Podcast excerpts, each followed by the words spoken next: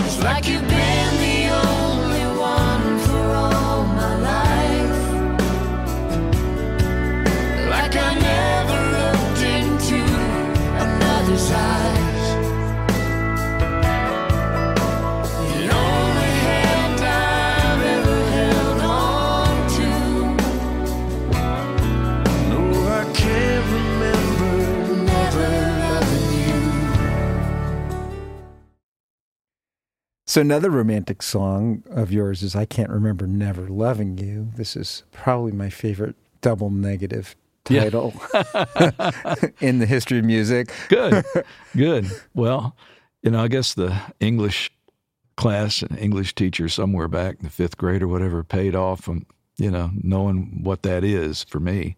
Yeah, I was writing with a guy from Halifax, a Canadian writer who was coming, he still comes to town trying to get things going.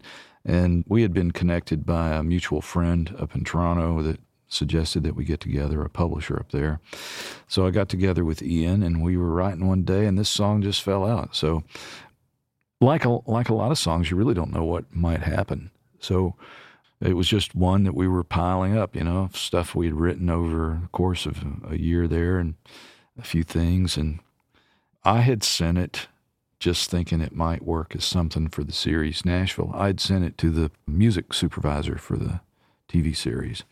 And I thought, well, that's that. You know, I pitched another song to the series. Probably nothing will happen. you know, because that's about all you can do is send it, and then you know, there's not you can't really call and say, hey, did you hear my song? That's just not the way that works. You know, they're too busy those people. So, so anyway, about six months later, I get a call from her, and she says, hey, I'm calling about this song. We got to have we're going to have this song now. You know, I said, okay, well, great. And, and so she said, so I need you to call everybody and get it cleared because I, you know, we're in a hurry. We got to, got to, and of course, cleared in the music business means make sure everybody's on board, make sure everybody's cool with what we want to pay, make sure no one else has recorded it, that, that it's, there's no conflicts out there.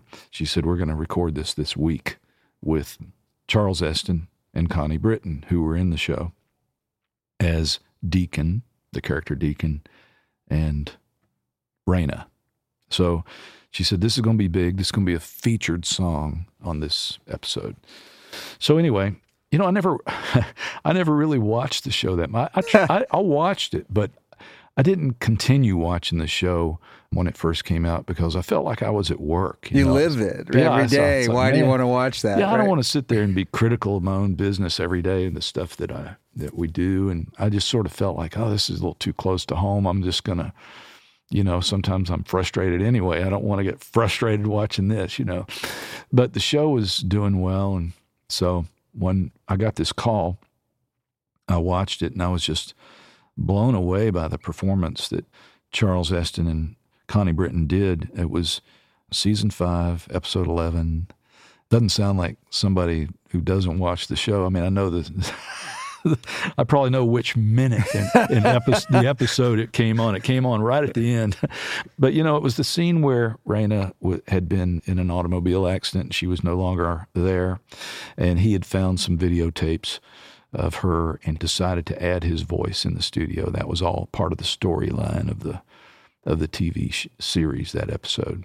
And it was very poignant, you know. He was in the studio. Her picture, her video was playing on the screen behind him as he was adding the his parts, and it was really, really effective, and made it onto the soundtrack album for season five and quite proud of it. You know, I, I, that's another one that I play a lot when I'm doing my songwriter shows because I always kind of poll the audience. Anybody here, you know, watch it? Uh, did you watch the series? And and it's amazing how many people have watched that series, and so it goes over pretty pretty well. So some of your early songs ended up in movies, and then this ends up Yeah, uh, in a, in a hit series. yeah. about Nashville. Yeah. So I like those. I, I like getting things into film because it pays.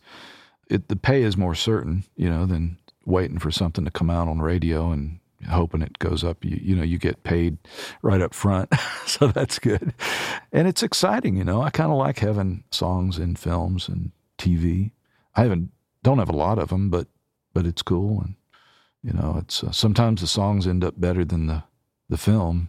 I've had a lot of that, you know, where you know, you end up years later saying, "Don't go rent the movie," but this song was in it, you know.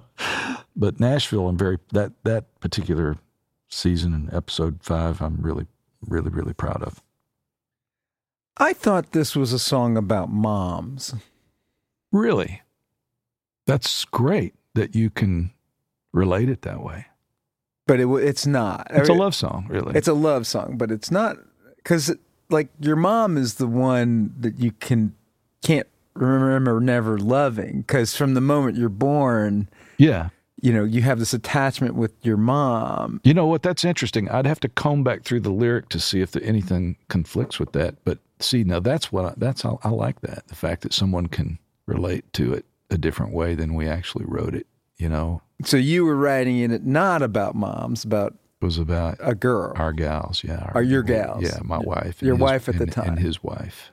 I'm sure and you and Tony's you- no Ian's wife. Ian's wife, And sorry. I'm sure that Ian had her in mind, and you know when we were writing it, we drawing from that kind of an experience. You know, So you write a great love song to the girl that you love, at the, yeah. and you bring it home and play it for her.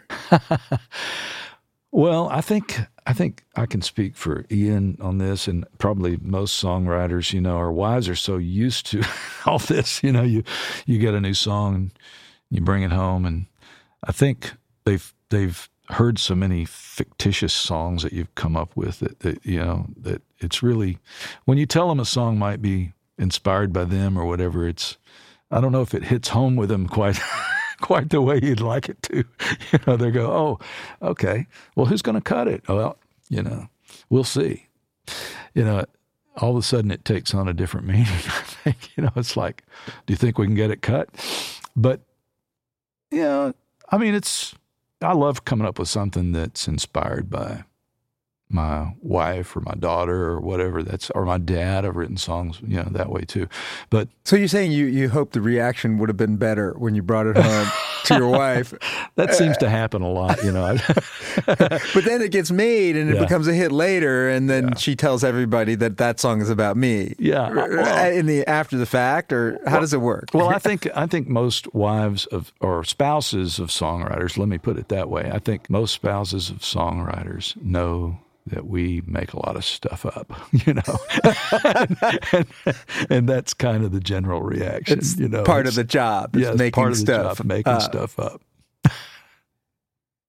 I can't remember never loving you. I just think that's a great title. And, Thank you. Uh, it's a great song, and uh, yeah, no, I really when I read this the first time, I thought this is about how he feels about his mom, and I was going to ask you, is it not a mom song or a mom song? And you're telling me it's not a mom song. Well, next Mother's Day, I think I will play it for my mom and tell it's tell her it's about her. There you go. you know, maybe we'll get some more spins on the radio on on on, on Mother. Why not? Mother um, it could be about uh, a dog too, I guess. the only hand I've ever held on to. I mean, that's Yeah. that's your mom. Like Yeah, from, could be. You know, from Yeah, no, that's a that's great. I'm glad I'm glad you read that into it because that's great when a song can do that. It's sort of like a writer's trick that it- it's sort of like something that in this particular case we didn't consciously do it, but a lot of times we do kind of make a song just enough where it's not necessarily about one situation.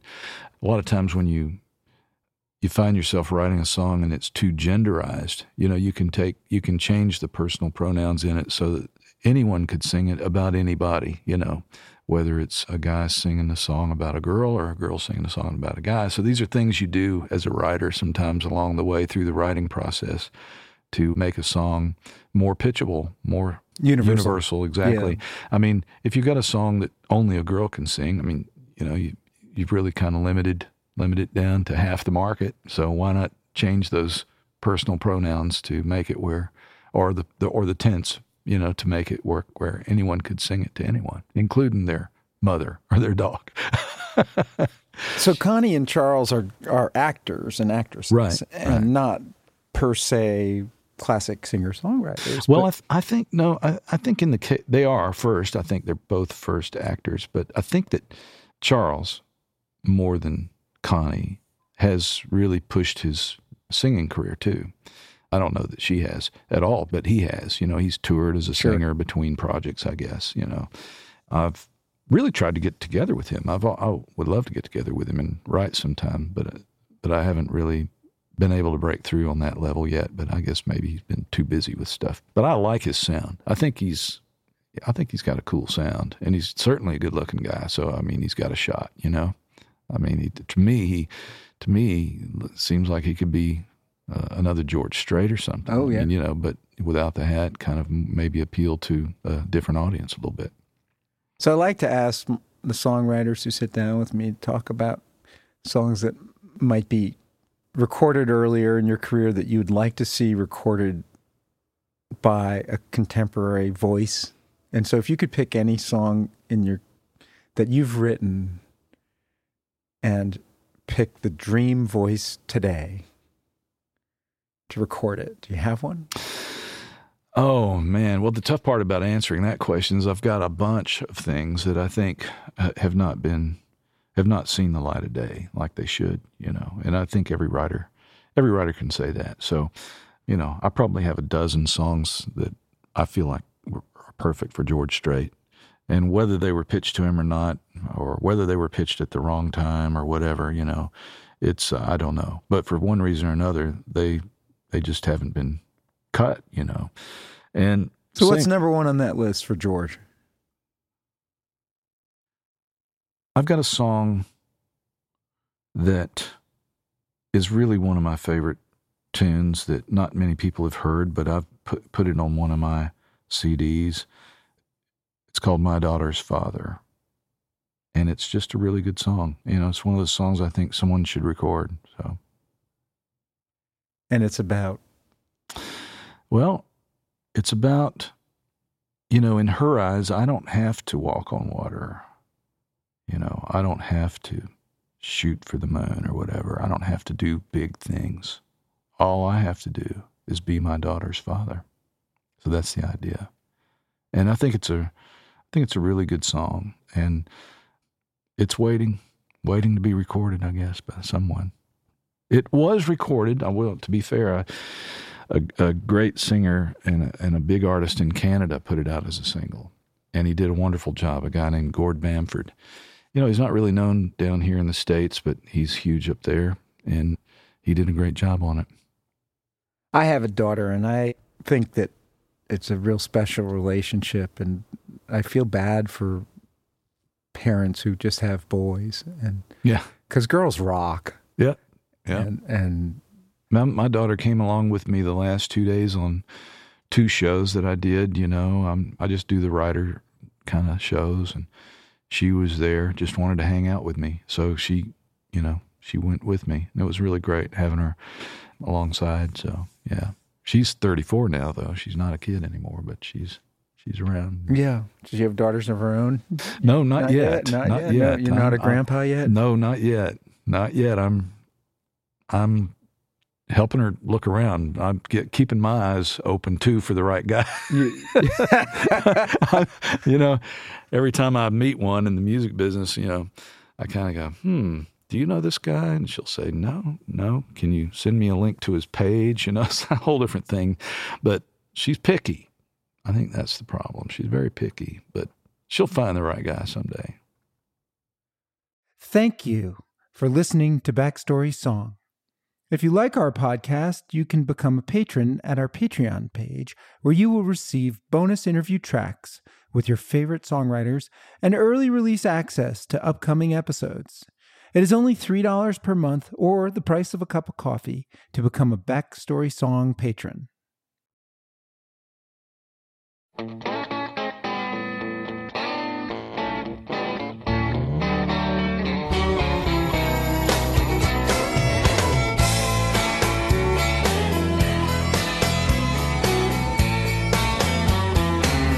sure do hope this is a long night.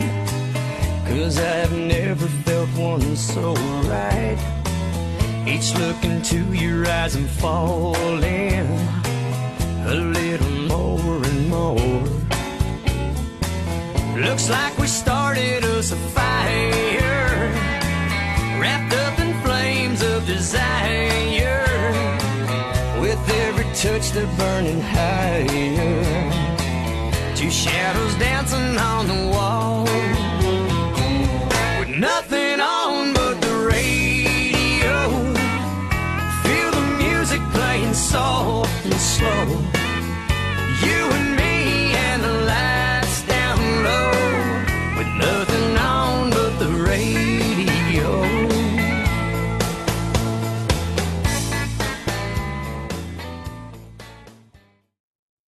Next song we want to talk about is Nothing On But the Radio. This was a hit for Gary Allan. This also went to number one. Yeah, right. Well, it, I'd like to preface the song story with a little bit about Gary because I met Gary through a friend out in California who said, You got to come out here and hear this guy. And so I happened to be in Los Angeles for an event. I believe it was the ACM Awards that year. I Uh, I, I was out there for some big music thing, and I believe that's what it was for. But I had arranged to go to Downey during my trip and see Gary play in a club there. I was kind of excited to go to Downey too because Downey, you know, I've always liked all kinds of music, but music, but the Carpenters were always great in my mind. I thought, man, if I could just meet Richard Carpenter someday or whatever, I thought, man, those such a great producer he was, and of course his sister was an amazing singer. And so I thought, well, this is cool. I'm going to get to see what Downey's like. Well, I didn't see much of Downey, and I saw a lot of a dive bar there listening to Gary play. And so after the show, Gary and I stepped outside, and Gary said, Hey, is there something you can do for me in Nashville? And I said, Well, let me start sending you some songs. I mean, that's a good way to start. If you like something, you know, I can maybe send you the tracks and you can put your vocal on it. Let's see what happens, you know. So that's what we did. He picked four songs, and I sent him the tracks, and he went into a little studio in LA and added his voice. And I didn't think they sounded right. They sounded pretty good, but I didn't think they were in the right key. So I told him, I said, look, if you can come up with a little bit of money, come to Nashville.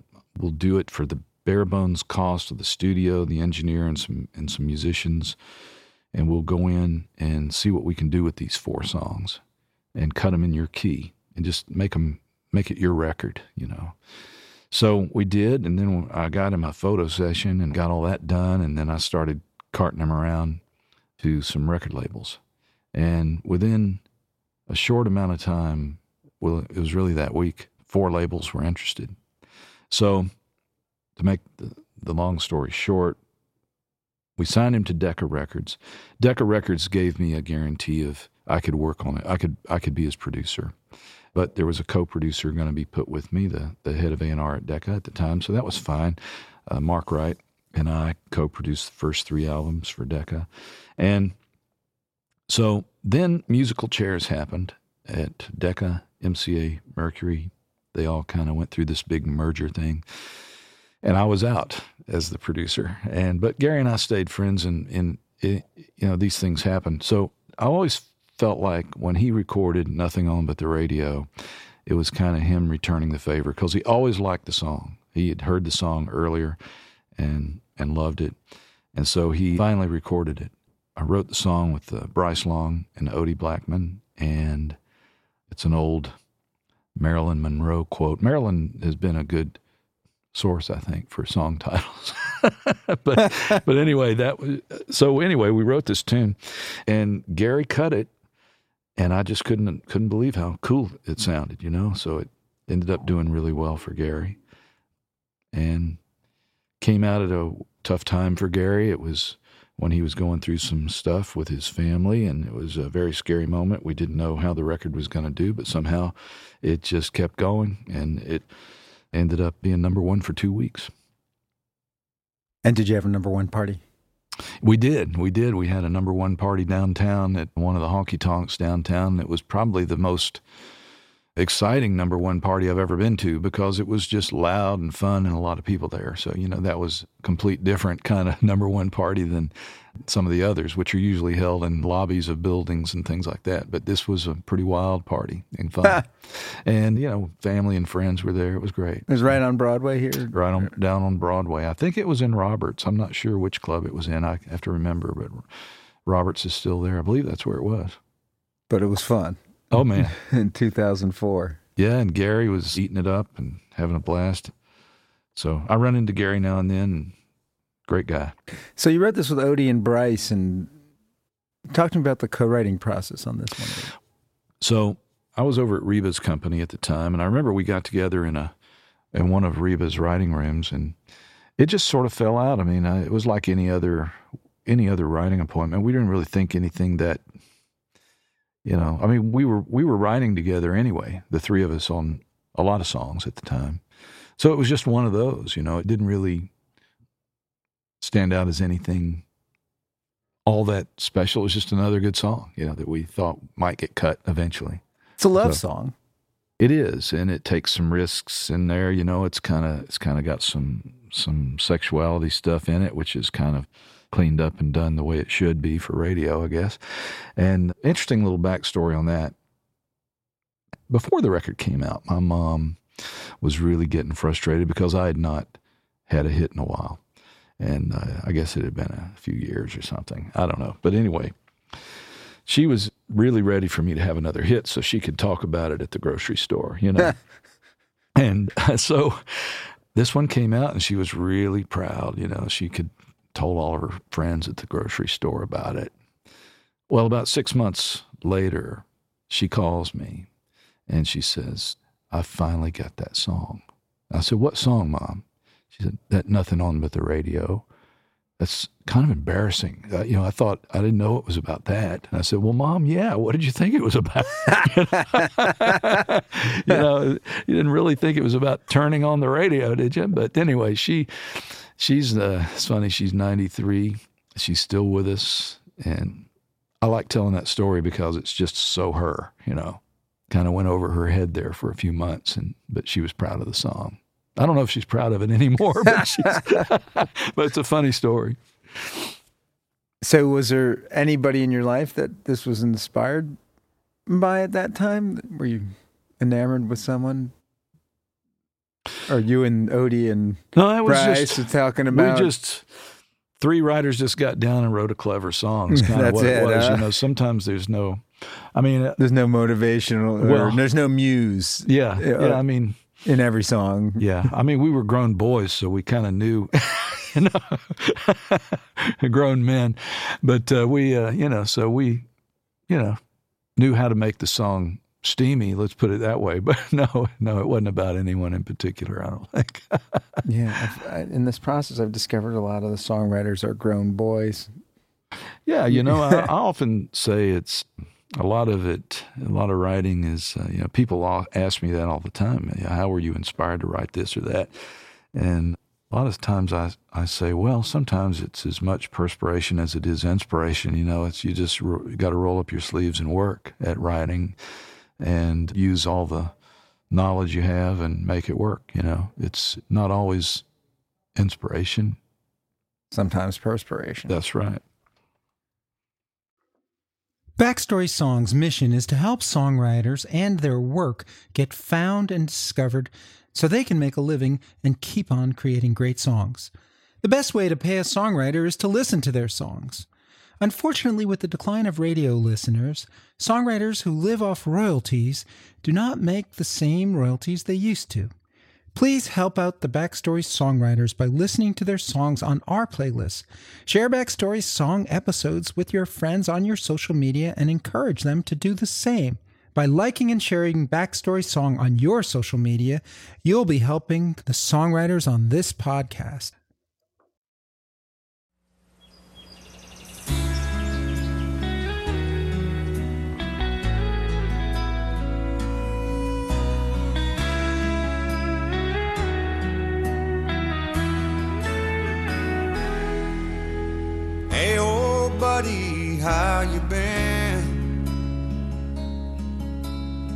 Much has changed here on my end.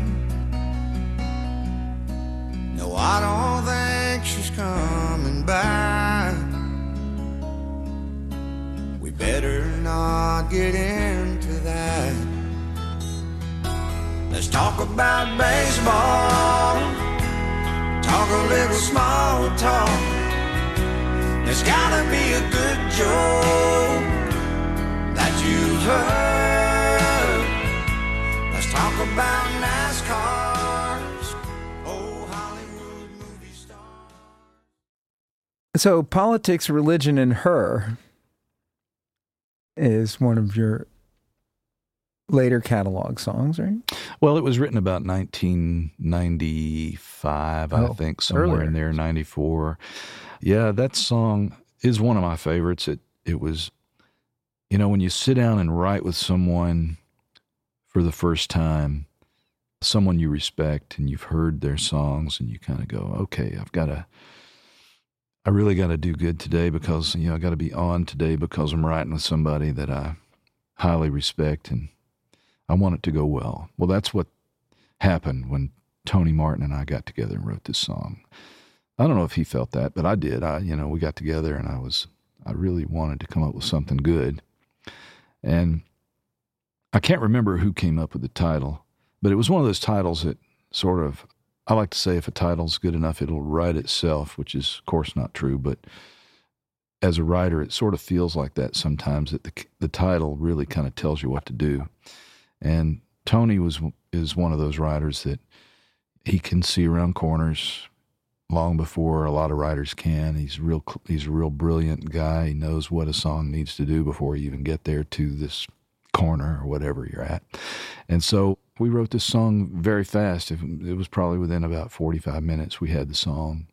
And we pitched it directly to the pluggers right away as soon as we finished writing it and it was like it was like you know get this thing wrapped up quick we got to get this out there you know so it was that kind of panic on the song they they loved it and it was just it just had that cuttable quality you just kind of knew and again it was a different time it was in 94 95 back then when you knew when you came up with something that clever and that well supported by the lyric and that well written and I don't brag about my songs that way, but you just know when you when you've got one that you know is going to go out and get on hold pretty quick, and that was one of those. It's not that way anymore, really. But back then in 94, 95, uh, you could come up with a, a great song and you kind of had a feeling your publisher could get it on hold pretty quick. These days, not so much, I don't think, uh, because so many artists want to write, and a song, you know, it's just a little different now, I think. But that song did end up getting on hold right away and cut by Sammy Kershaw, which turned out to be the the perfect voice for it. Sammy just felt that song, did a great job on it. And to this day, when I go out and play shows, I do a lot of shows, and people always respond to that song, even though it didn't go top five. I don't even think it went top 10. I think it's, you know, but it did great out there in at radio. And that's, you know, that song kind of taught me a lesson that it doesn't matter if songs go number one, really. It, it's, it's what people remember. I mean, if you've got a song that's an impact song, it can go to number 15 and be an impact song, something that people, that really makes people remember the artist. And it's something that people want to hear at the artist shows and here at writers' nights. And politics, religion, and her is one of those that people seem to want to hear, you know, and it, it didn't go nearly as high as something like picking up strangers, you know, or Fool Hearted Memory. So, I, I, I've got this thing about number one songs. I really don't like to count them. I used to, but that song right there is probably the reason.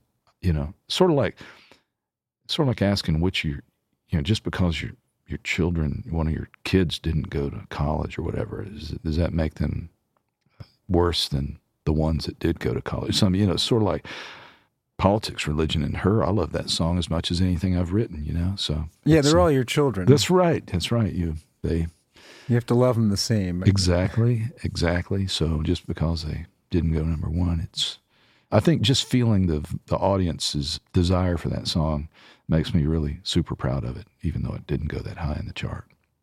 So this is a breakup song or a recovery song. A lot of your guys in the songs seem to have trouble recovering from from the opposite sex, Yeah, putting the hurt on them. yeah. And again, was there any personal story here, or just again your imagination? You and Oh, you and well, Tony yeah. Martin having an imagination Well, about, I think uh, about a girl that I think both of us could had enough experience to to write it. You know, so yeah, I there, mean, there were enough girls you didn't want to talk about.